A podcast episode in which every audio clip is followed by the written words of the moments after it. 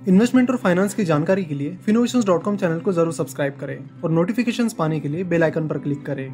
आ, नमस्कार। आज के इस वेबिनार में आप सभी का स्वागत है। बात करने वाले आज हम कि फाइनेंशियल फ्रीडम को कैसे पाया जाए कौन कौन से तरीके हैं कौन कौन से स्टेप्स हैं जिन्हें हमें फॉलो करना बहुत बहुत ज़रूरी है। कुछ डिटेल में सारे ऐसे क्लासेस के बारे में आज हम बात करने वाले हैं जो आपको हेल्प करेंगे फाइनेंशियल फ्रीडम पाने में। साथ ही कुछ यू नो एग्जाम्पल्स की भी लाइव एग्जाम्पल्स की भी हम बात करेंगे। जिससे आपको ये सारी चीज़ें सीखने समझने में हेल्प होगी।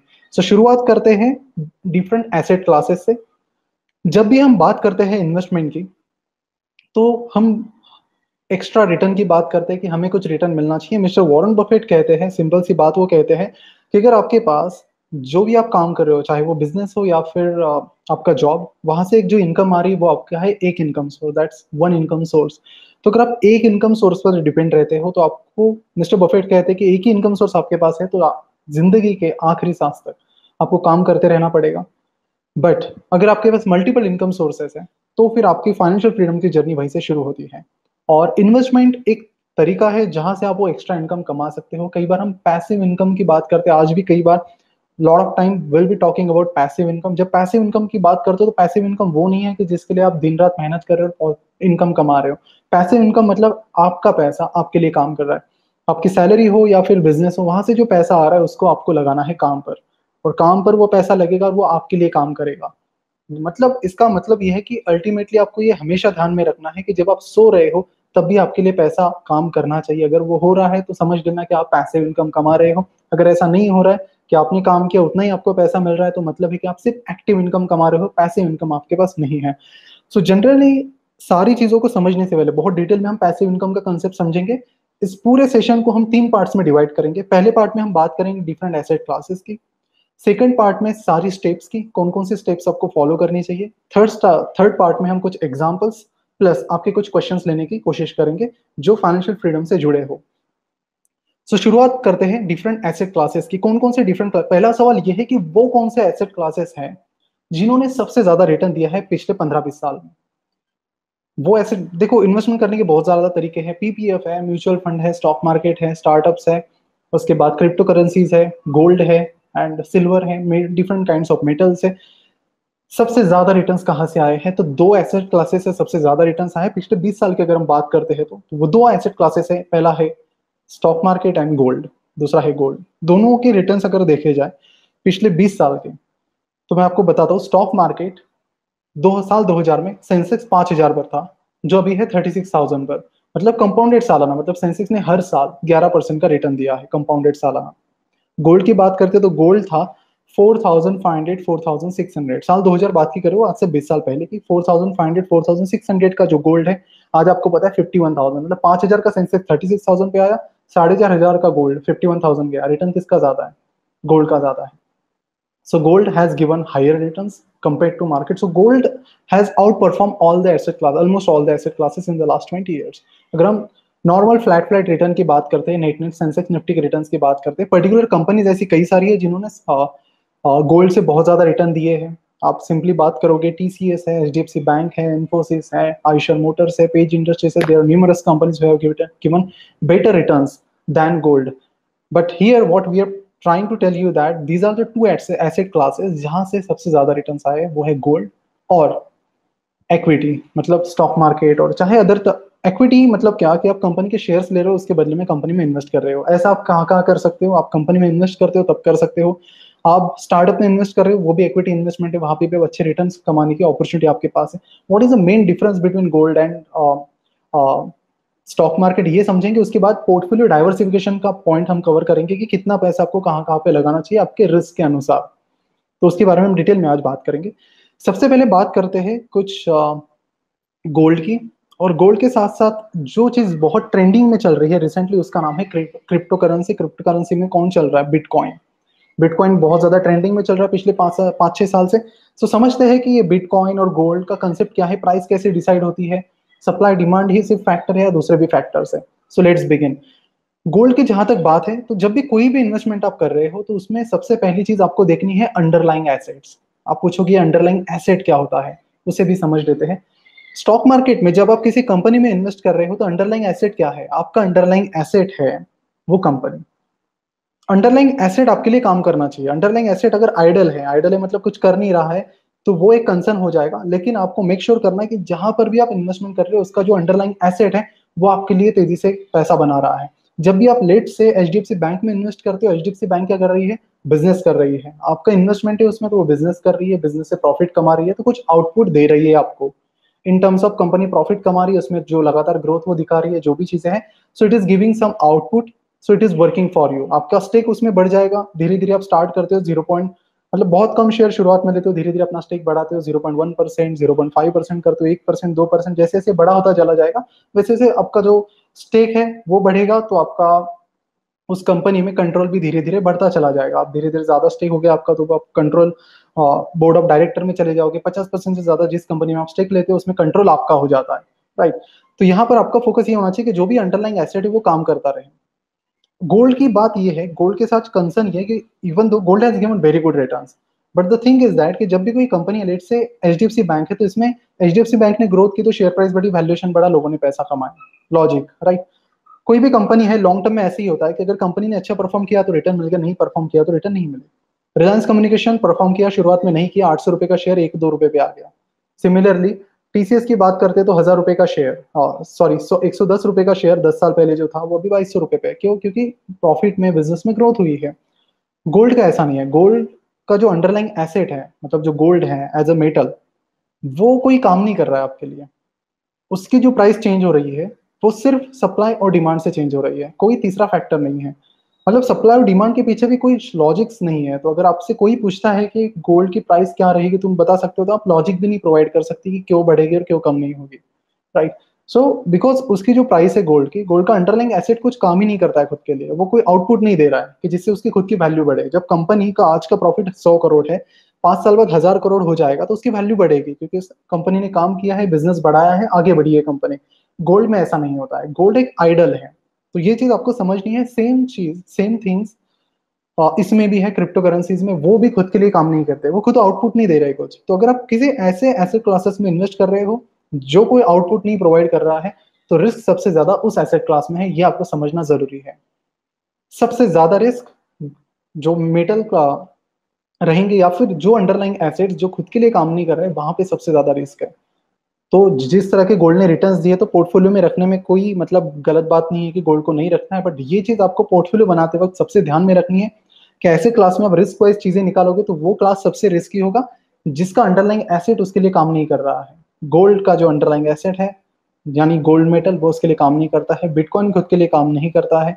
उसका जो आउटपुट है, यानी प्राइस है हंड्रेड परसेंट सिर्फ़ सप्लाई एंड डिमांड पे डिपेंड है। अगर हम स्टॉक मार्केट के शेयर्स की सप्लाई डिमांड करते हैं सप्लाई डिमांड की बात करते हैं तो लॉन्ग टर्म में होगा क्या है कि जिस कंपनी की ग्रोथ ज़्यादा होगी, उसकी यू नो डिमांड बढ़ती चली जाएगी प्राइस बढ़ती चली जाएगी और उसका जो वैल्यूएशन रहेगा, उसके अनुसार प्राइस ऊपर चली जाएगी। लेकिन गोल्ड में ऐसा नहीं है, कोई गोल्ड ने आउटपुट ही नहीं दे रहा है तो फिर कैसे पता करोगे गोल्ड अच्छा परफॉर्म कर रहा है नहीं कर रहा है? तो people are just buying it इधर टू वियर इट या फिर वियर करने के लिए या फिर कुछ और चीज़ों के लिए, वो जस्ट सेविंग के लिए इन्वेस्टमेंट के लिए वो खरीद रहे हैं। तो ये चीज़ आपको समझना बहुत ज़रूरी है। तो पहला फैक्टर आज हमने ये समझा है कि रिस्क की जब बात करते हैं तो वो एसेट क्लास सबसे ज़्यादा रिस्की है, जहाँ पर अंडरलाइंग एसेट काम नहीं कर रहा है, जैसे कि गोल्ड सिल्वर प्लेटिनम यानी जो भी मेटल है, वो बिटकॉइन वगैरह। सो ये एक स्पेशल कैटेगरी है। Now we will talk about the category of stock market की यहाँ पे कैसा है सिस्टम रिस्क का। तो इस क्लास के बाद जो रिस्क है ज़्यादा, वो obviously stock market and companies में इक्विटीज में है बिकॉज़ यहाँ पे आपको पूरा एनालिसिस करना पड़ता है उन कंपनीज़ को ढूँढने के लिए जो अच्छा परफॉर्म कर सकती है। आपका, आपने सोचा कि ये कंपनी है फॉर एग्ज़ाम्पल आपको लगता है कि H D F C bank है, आगे चल के भी बहुत तेज़ी से ग्रो होगी नहीं होती है तो फिर आपको उसका अंजाम भुगतना पड़ेगा in terms of return return कम मिलेंगे आपको। अगर कंपनी की ग्रोथ रहेगी ज़्यादा तो आपको ज़्यादा रिटर्न मिलेंगे। लेकिन प्रॉब्लम यह है कि हर टाइम हर टाइम वो प्रेडिक्ट करना इम्पॉसिबल है, कोई नहीं कर सकता ये चीज़। Nobody can predict it कि कंपनी आ गई। मतलब आपने दस कंपनीज़ का एनालिसिस किया, आपको लगता है कि यू नो इनमें से तीन कंपनीज़ आगे चल के ग्रो करेगी तो गारंटी नहीं है कि पूरी तीन कंपनीज़ करेगी, उसमें से एक या दो कंपनीज़ में भी कर भी ना सके। तो यहाँ पे ज़रूरत होती है पोर्टफोलियो को डाइवर्सिफाई करने की। पूरी दुनिया में कोई भी इन्वेस्टर हो, चाहे मिस्टर वॉरेन बफेट हो, पीटर लिंच हो, कार्लोस लिम हेलू हो, या फिर जोएल ग्रीनब्लैट हो, चार्ली मंगर हो, कोई भी इन्वेस्टर ले लो पोर्टफोलियो डाइवर्सिफिकेशन हर किसी को करना पड़ता है because nobody can be hundred percent right can be hundred percent right in the field of investment और स्टॉक मार्केट एग्जैक्ट प्रेडिक्ट करना very very difficult almost impossible है हर एक चीज़, हर एक कंपनी की ग्रोथ को प्रेडिक्ट करना। दैट्स वाई आपको करना ये होता है कि आपके पोर्टफोलियो में एटलीस्ट देखो क्या ना कि जो हंड्रेड परसेंट पोर्टफोलियो आपको पूरा का पूरा पैसा स्टॉक मार्केट में नहीं डालना होता है। लेट से हम उसके बारे में बात करेंगे कितना कहाँ पे करना है बट उससे पहले आपको ये भी समझना है कि आप अगर स्टॉक मार्केट में उस हंड्रेड परसेंट जो भी आप इन्वेस्ट करें उसमें से फिफ्टी परसेंट पैसा आप स्टॉक मार्केट में डाल रहे हो तो फिफ्टी परसेंट पैसा आपको सिर्फ़ एक कंपनी में इन्वेस्ट नहीं करना है। You have to invest that money in multiple companies चाहे तीनों पे चार पाँच कंपनीज़ पे आप बहुत कॉन्फिडेंट हो, लेकिन एक कंपनी है let's say H D F C bank ले लेते, जिस पर आप बहुत ज़्यादा बुलिश आपको लगता है कि ये कंपनी सबसे ज़्यादा आउट परफॉर्म करेगी और ऐसा परफॉर्म कोई भी नहीं करेगी। तो बिल्कुल भी मतलब कि सिर्फ़ उस कंपनी के साथ, यानी सी बैंक में पूरा पैसा इन्वेस्ट करने की वो रिस्क बिल्कुल नहीं लेनी है आपको।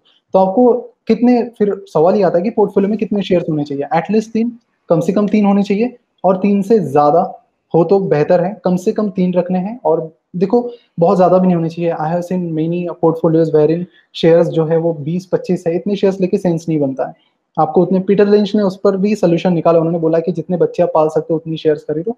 तो ज़्यादा मत खरीदो, क्योंकि आपको ओवरव्यू रखना पड़ता है रिव्यू करना पड़ता है शेयर्स को। क्योंकि कंपनी ने आपने इन्वेस्ट किया H D F C bank में फॉर एग्ज़ाम्पल आपने इन्वेस्ट किया तो आपको छह आठ महीने बाद कंपनी की परफॉर्मेंस ट्रैक करनी पड़ेगी कि कंपनी में मैंने इन्वेस्ट तो किया है बट आग बंद करके आप बैठ नहीं सकते आज के डेट में।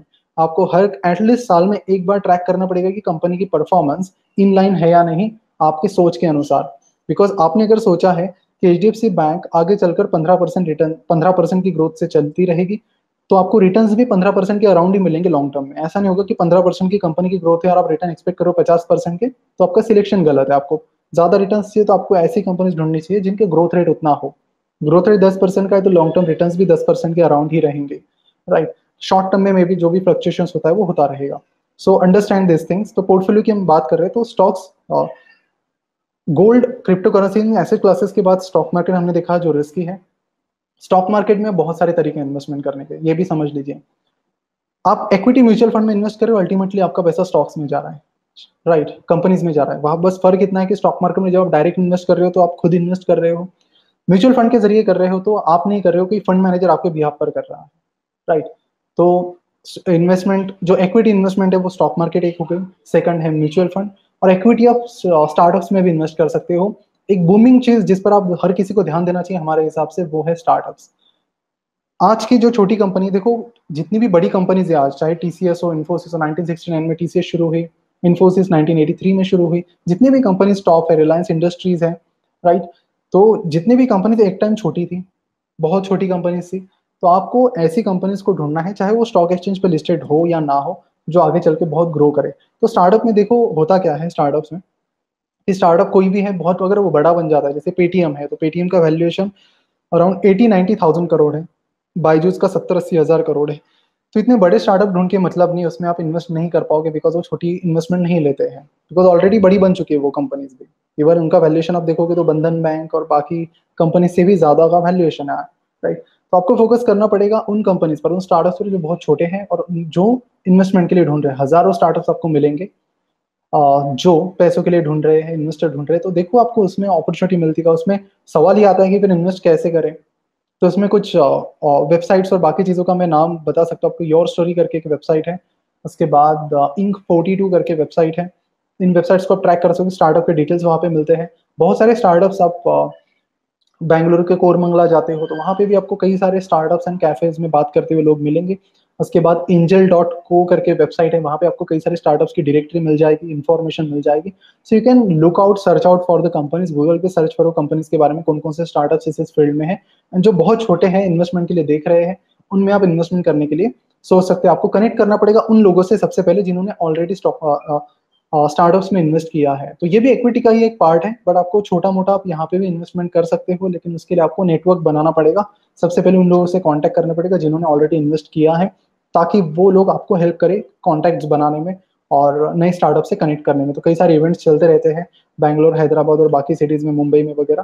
तो आप उन्हें भी ट्रैक कर सकते हो लगातार बेसिस पर। उसके बारे में कभी यूट्यूब पर पूरा लेक्चर करेंगे स्टार्टअप्स के बारे में बहुत बूमिंग फ़ील्ड है। और ये सारी चीज़ें आज के डेट में जो स्टॉक मार्केट इन्वेस्टर में पता होना भी ज़रूरी है। इस वेबिनार के नेक्स्ट पार्ट को हम कल रात आठ बजे अपलोड करेंगे और हमारे लाइव कोर्स की लिंक आपको नीचे डिस्क्रिप्शन में मिल जाएगी। आज का हमारा ये सेशन आपको कैसा लगा, नीचे कमेंट करके ज़रूर बताएँ। ज़रूर इस सेशन को अपने सारे दोस्तों के साथ भी शेयर कीजिए। आज का ये सेशन देखने के लिए आपका बहुत बहुत धन्यवाद।